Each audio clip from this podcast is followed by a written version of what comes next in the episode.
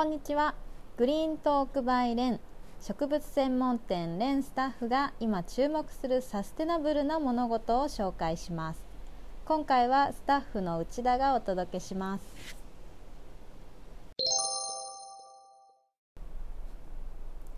1番目のトピックはあなたの家のテレビで体験できるアートプロジェクトフラワーズボミングホームです。ウルトラテクノロジスト集団チームラボは子どもたちがステイホームしながら参加できるアートプロジェクトを2020年8月に発表しました。プロジェクトを手掛けるチームラボはアートと自然界の交差点を模索し最新テクノロジーを活用したデジタルコンテンツの開発を行う集団です。2018年東京お台場に開館したデジタルアートミュージアムエプソンチームラボボータレスは瞬く間に大人気となり開館から1年で世界160以上の国と地域から約230万人が来館し大きな話題を呼びました。今回のフラワーズボミングホームプロジェクトは新型コロナウイルスによって世界中が分断していく中子どもたちが家に閉じこもっていなければならない時であっても家で参加し家のテレビがアートになって鑑賞し世界とつながる体験ができるものです。参加方法ですがまずはスマートフォン上で絵を描くか紙に絵を描きスマートフォンで撮影します。そして次にウェブからアップロードするだけです。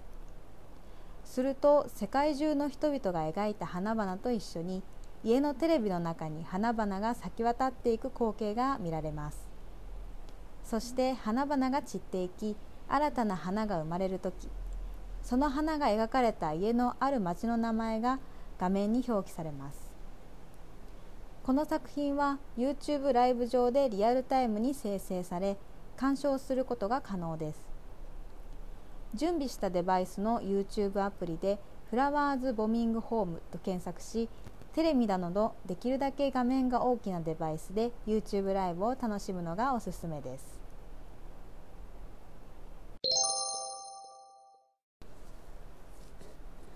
2番目のトピックは無印良品が昆虫食で食料問題に挑む。コオロギせんべいです。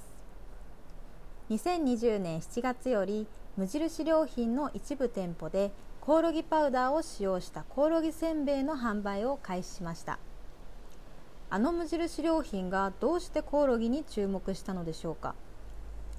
2050年には世界人口が100億人になることが予想されており重要な栄養素であるタンパク質を確保することが重要な課題とされています。そこで家畜の代替えとしての昆虫食が注目され始めています。牛肉 1kg を生産するのに必要な飼料は7から 10kg なのに対し食用昆虫のコオロギは約 1.7kg で成長も早いのが特徴です。タンパク質の含有量は牛肉 100g あたり 21g それに対してコオロギパウダーには 60g も含まれています。さらに食品廃棄物を昆虫の餌とすることで食料生産と廃棄物削減の両方が叶い循環型農業が実現します。すでに EU では2018年1月1日から安全性が認められた昆虫については自由な販売取引ができるようになっています。無印良品で販売するきっかけになったのはフィンランドでの新店舗開店に向けて現地スタッフが日本を訪れた際にお土産に持ってきたコオロギを用いたさまざまなお菓子でした。チリ風味のコオロギにコオロギクッキーコオロギのチョコレートがけなど。コオロギせんべい開発チームはそのバリエーションと美味しさに驚いたそうです。まだ抵抗感を持つ人も多い食材ですが地球に優しい未来食としての可能性に惹かれた開発チームは徳島大学と連携してコオロギパウダー入りのせんべいを完成させました。